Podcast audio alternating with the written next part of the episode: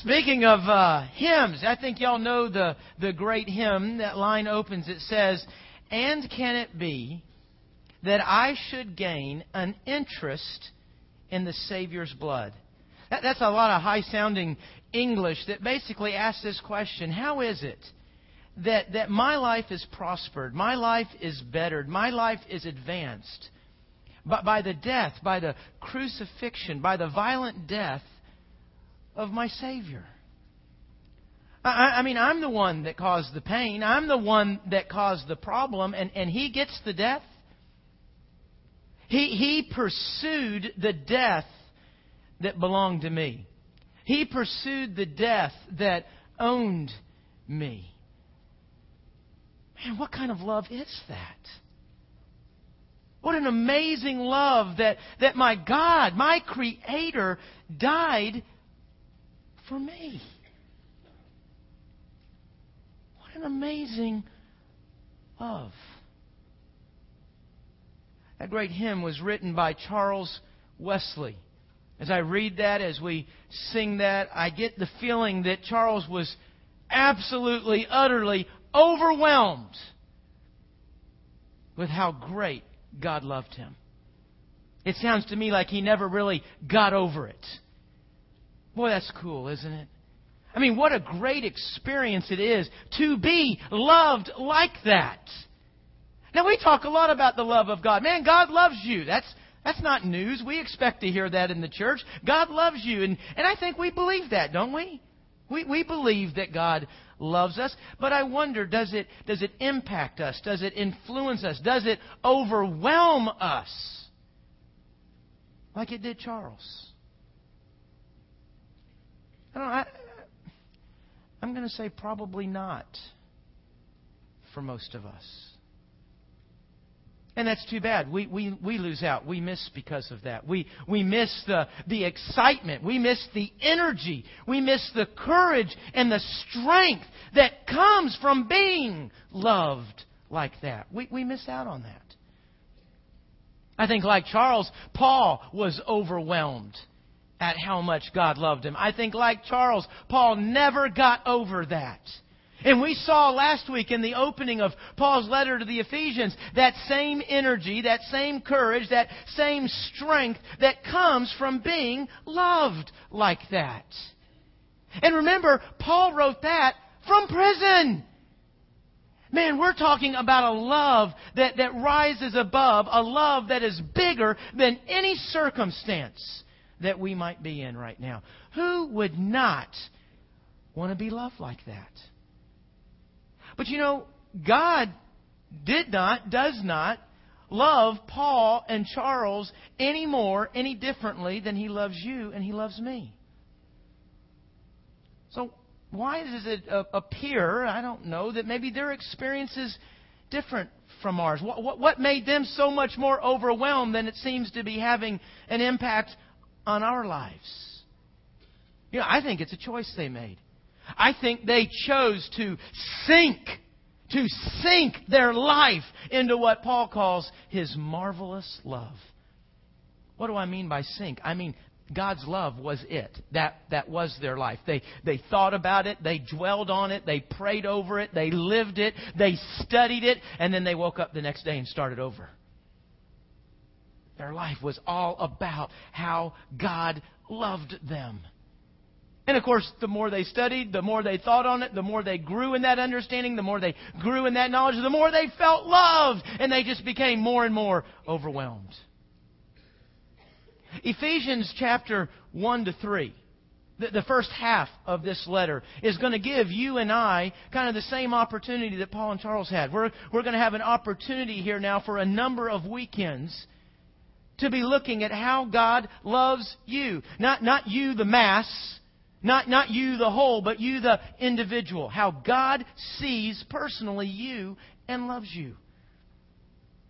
And hopefully, we'll have an opportunity to be overwhelmed by that. It is amazing. You know, our, our passage today, Ephesians chapter 1, verse 3 to 14, in itself is, is kind of an illustration of just ha- uh, of being overwhelmed, of being amazed. E- Ephesians 1 3 to 14 is one sentence. That's 12 verses. It's one sentence. Now you'll look down at your translation and you'll say, well, no, wait a minute. There's a period. There's a period. There's a, there's a whole lot more than one sentence here. Yeah, in our English translation, they provide some periods, they provide some English grammar, but in the Greek language, and by the way, this is bad grammar in Greek too. In the Greek language, in the original text, verse 3 all the way to the end of verse 14 is one sentence. It's 202 words of, un- of flowing praise to God. It's like Paul got so excited thinking about what God's love had accomplished, what God's love had done in his life. He, got so excited he couldn't stop and put a period. He just got rolling and it just came and it came and it came. It is amazing. Let's dive into it. Let's read Ephesians chapter 1. I'll begin reading in verse 3. Blessed be the God and Father of our Lord Jesus Christ, who has blessed us with every spiritual blessing in the heavens in Christ. For he chose us in him before the foundation of the world to be holy and blameless in his sight. In love, he predestined us to be adopted through Jesus Christ for himself, according to his favor and will, to the praise of his glorious grace that he favored us with in the beloved. In him we have redemption through his blood, the forgiveness of our trespasses, according to the riches of his grace that he lavished on us with all wisdom and understanding. He made known to us the mystery of his will, according to the good pleasure that he planned in him for the administration on the days of the days of the fulfillment, to bring everything together in the Messiah, both things in heaven and things on earth, in Him. In Him we were also made His inheritance, predestined according to the purpose of the one who works out everything in agreement with the decision of His will, so that we who'd already put our hope in the Messiah might bring praise to His glory. In Him, you also, when you heard the word of truth, the gospel of your salvation, in Him, when you believed, can you see a, a grammar teacher just going nuts by now? In this thing, in Him, when you believed, were sealed with the promised Holy Spirit. He is the down payment of our inheritance for the redemption of the possession to the praise of His glory. Boy, that's one long sentence, isn't it? And a lot there. I mean, there's a whole lot more going on than just 200 some words. There's a lot there. Now, you know, some simple grammar here. We'll say fifth grade grammar because that's kind of that fifth grade is the, the thing on TV right now. But fifth grade grammar, when you're looking at a real complex sentence like this, find the simple sentence. In the most complex sentence, there is the noun, there's the verb, and there's the direct object. There is the simple sentence. The simple sentence in this whole thing is those first four words in verse 3. Blessed be the God. That's the sentence. That's what Paul is saying. Everything else after that is an elaboration, it's an explanation on why blessed be the God. That phrase, blessed be God, simply means praise be to God. Applause be to God. Worship be to God. That is the purpose of our lives. That is the one goal and purpose of our lives. As a matter of fact, in this passage, what Paul's going to do, what we're going to see here in a moment, is three major ways that God has worked in your life to save you. Three ways that God shows His love for you individually. And then at the end of explaining that, it gives the reason God did that. And you see that reason at the end of verse 6. You see it at the end of verse 12, and you see it at the end of verse 14. It says it three times in a row. To the praise of His glory. To the praise of His glory. Your life is for the praise of His glory. That is the purpose of our lives. That's why we were created. If your life has any other purposes, all purposes, all things in our life are to feed that one purpose. If you've got any other purposes, your life's on a collision with God. Sooner or later, you will collide with Him and why He made you. I would highly suggest you not take a course that puts you on a collision with God. He wins. Every time. He wins.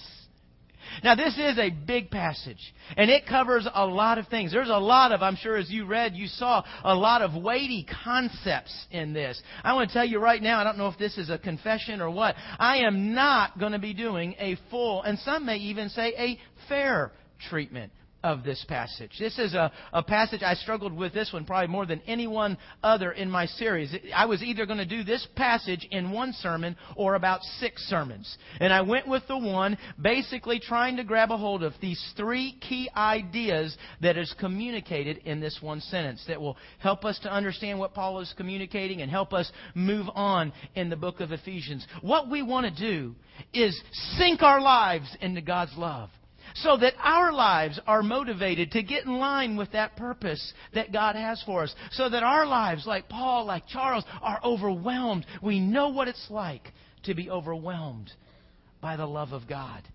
And Paul gives us here three things to motivate us. Three reasons that our lives would come up, become about the praise of His glory. First of all, we praise Him because His love selected us. We praise Him because His love selected us. Secondly, we praise Him because His love sacrificed for us. And thirdly, we praise Him because His love sealed us. Now you look at those three works there, I kind of use that generic word God, but actually those three things are defined by the Trinity. It is the Godhead. The entire Godhead has come to love you. The entire Godhead has come to reach you because it is the Father, God the Father, that did the selecting. It is God the Son who did the sacrificing, and it is God the Holy Spirit who did the sealing. The entire Godhead is involved in loving you. Now let's think about this. This first idea the Father selected you. The Father selected you before the world was created.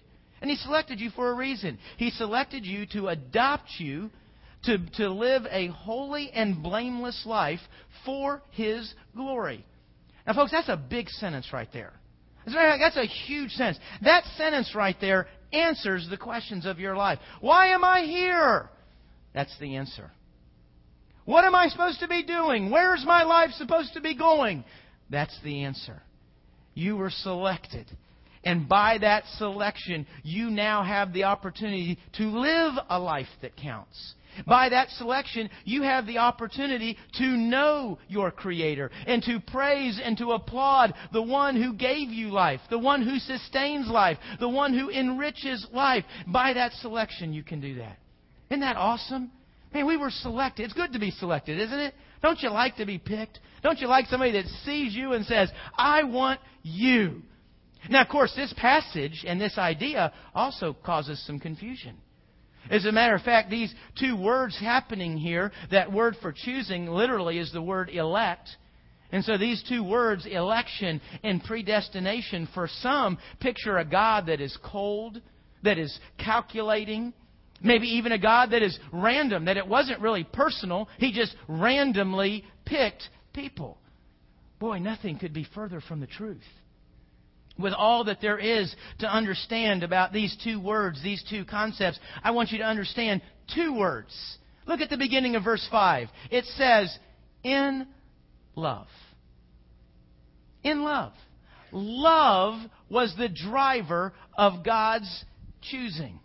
Love was the driver of God's predetermining. It was not cold. It was not calculated. Nor was it random. That word to, to predetermine, it means to, has the idea of an intimate knowledge.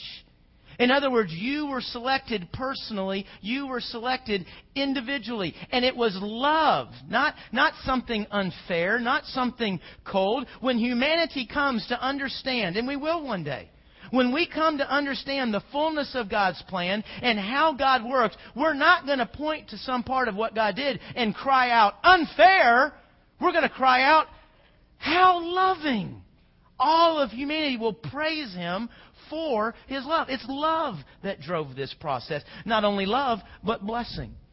It says here that we were blessed with every, not most, not a lot. You were blessed with every spiritual blessing.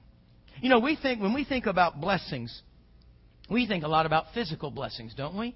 Prosperity, health, uh, other things uh, of this world. We think about these things that come to us.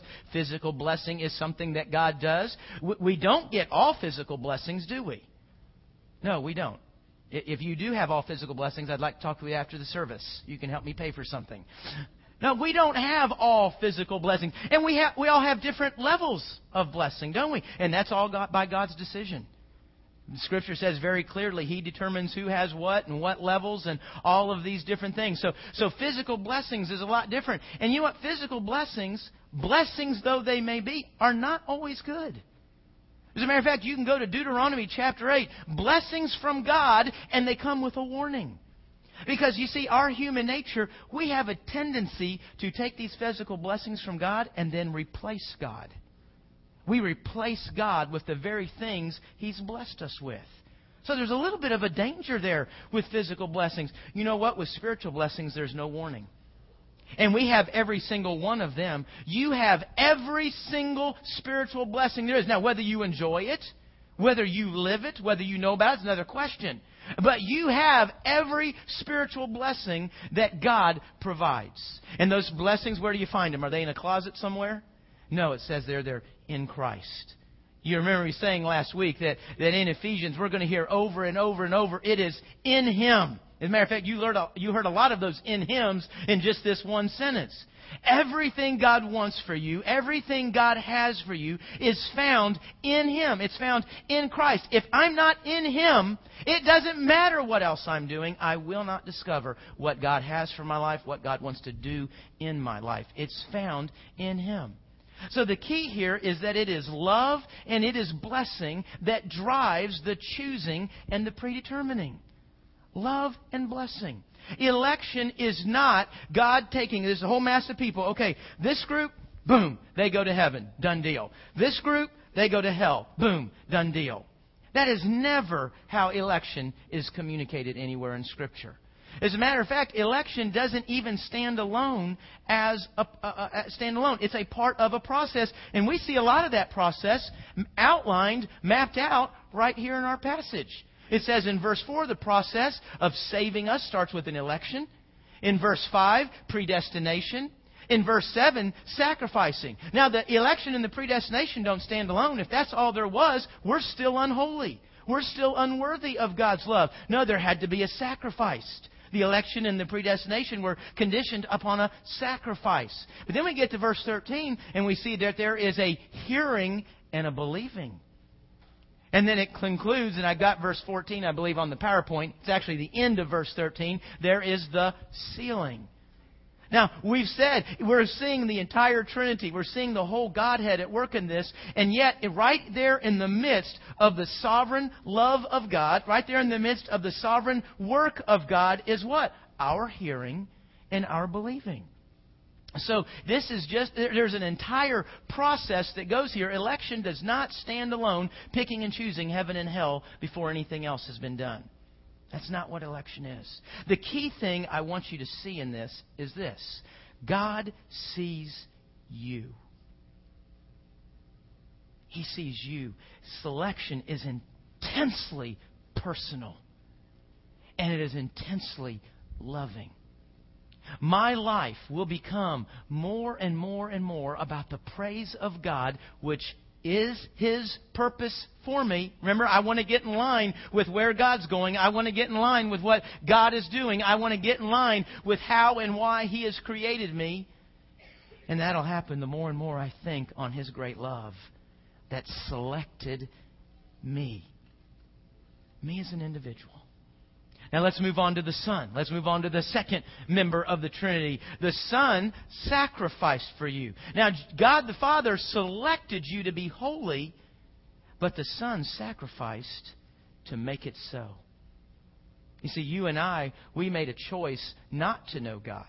We made a choice not to walk with God. We made a choice not to be holy. You say, well, time, when did I make that choice? I don't remember making that choice. Every time we sin every time we sin. And God gives us that freedom of choice, but with that choice comes a penalty. With that choice, we become the property of sin. Sin's now my nature. Sin is now who I am. We talked about that last week. Sinner versus being a saint. outside of Christ, I'm owned by sin and I am owned by death. That is the result. That is the product of that choice to sin. And I am now entirely unholy. I am entirely unworthy of God, of His presence, and of His love. But He loved anyway. And so His Son came and He took on a death that belonged to me. It wasn't His death. It wasn't His sin. It wasn't his choices. No, it was his love that took that on my behalf, a payment I couldn't fulfill, a payment I couldn't make. And Jesus literally purchased me. Not humanity, you. You as an individual. He bought you back from death. He bought you back from sin. That's what his blood did. And that blood, which by the way, that's that, what that word redemption means. When it says he redeemed you or you were redeemed, that's Jesus buying you back from sin and death. And that blood is the same basis by which you're forgiven. You know, you've heard me say before, folks, when we're forgiven, it's not just because we caught God on a good day. Not because he's in a good mood. It's not because he saw what a good effort you made. It's not because he said, oh, I'll just overlook that. No, if God did that, that wouldn't be holy, would it? That wouldn't be just if he pretended like there was no sin in our lives. That wouldn't be right. No, when He forgives us, it's because a payment, a legal payment, has been made. The court of heaven has been satisfied. Jesus sacrificed on our behalf so that we could be forgiven, so that we could be made holy, so that we could be a child of God. And then you know what God did? This is really cool. 7, verse 7 to 9 says, God let us know. You see these words here insight and understanding. You see that word mystery. I like that word mystery. That word mystery means the exact opposite in the Greek language as it does in the English language. It's kind of odd that way. It, you know, you think about it, in English, when we say something's a mystery, that means it's hard to figure out. It, it's hard to understand. I, you know, I've got to piece together clues. I've got to study. I've got to research, and hopefully I can solve this thing. Well, in the Greek language, mystery means something that you know. A mystery is something that is known, that you have the knowledge of it. But the reasons it's a mystery is you wouldn't know it had not God revealed it. I mean, think about the, the knowledge we have today in humanity. You know what? Knowledge breeds knowledge, doesn't it?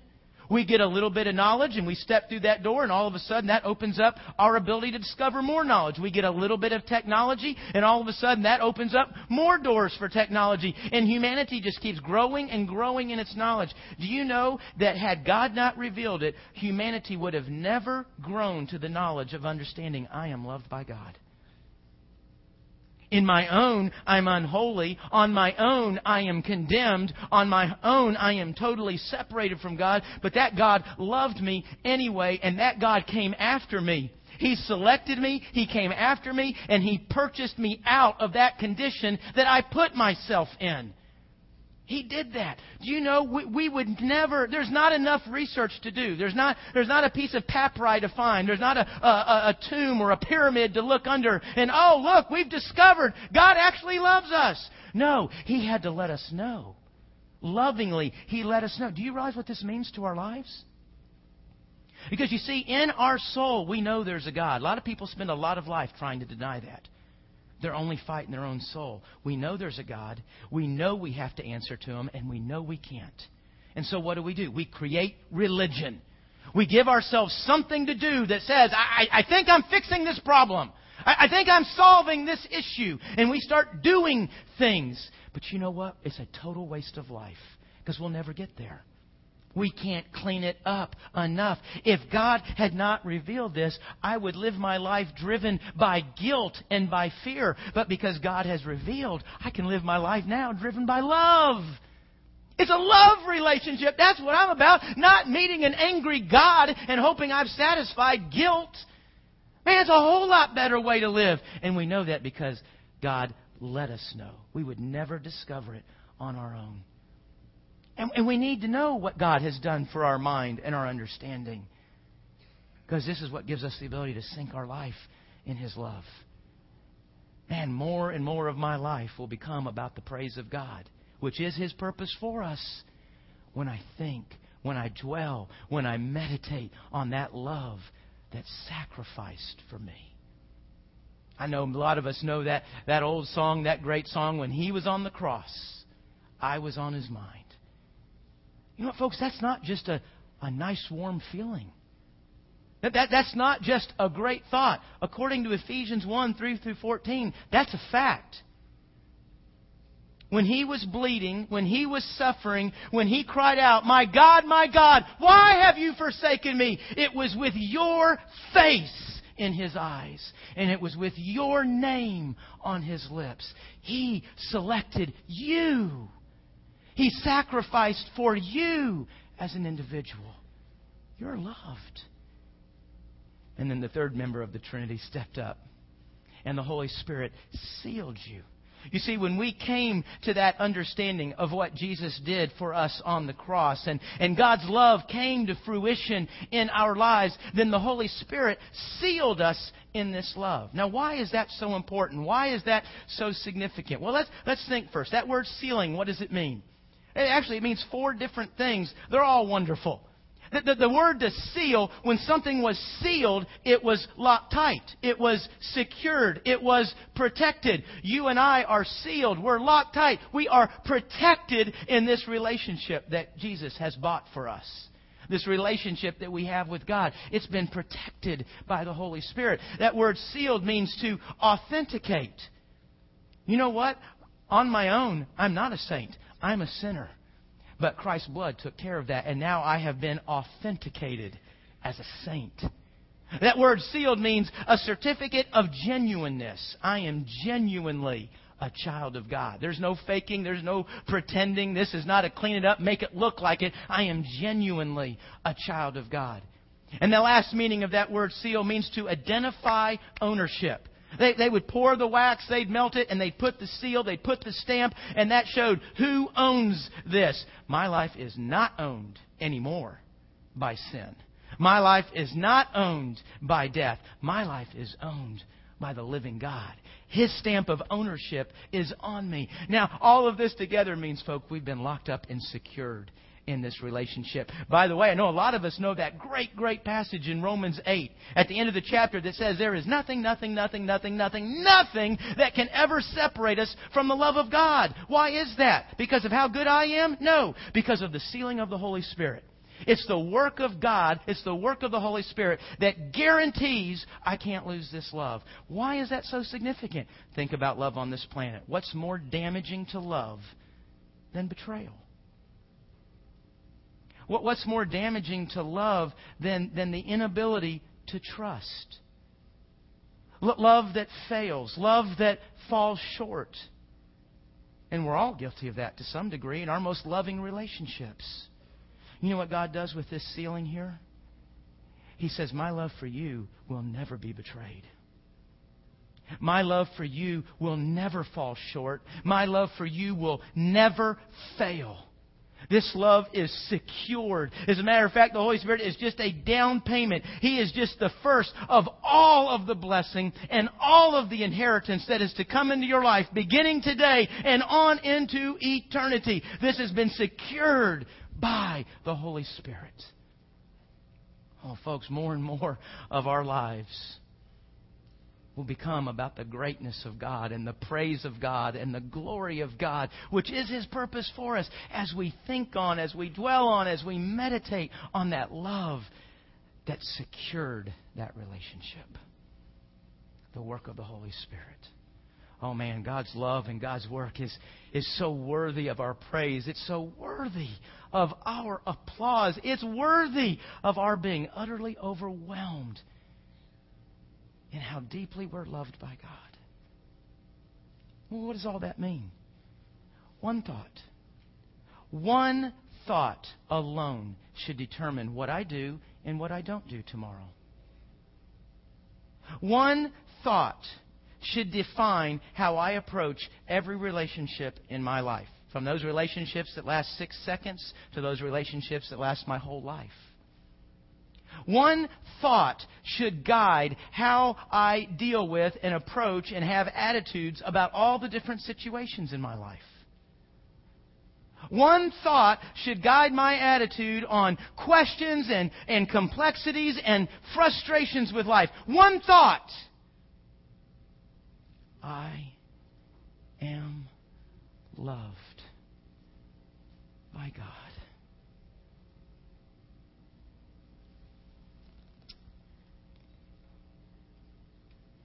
Holy Father, thank you so much. I, I, I, praise you for, for your love that selected me. Jesus, I praise you and thank you for your love that sacrificed for me. Holy Spirit, I praise you for your love that, that did something in love that, that nothing on this planet can accomplish. You secured that love, you guaranteed it.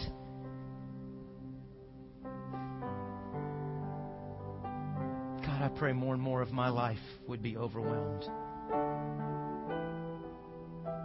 Lord, I, I'm, I am so far from being here, but I pray for that day.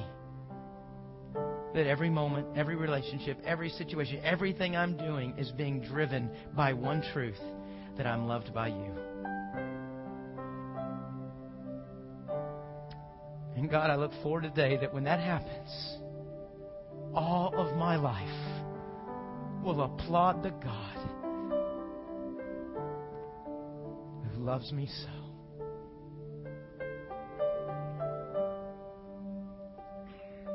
Jesus' name.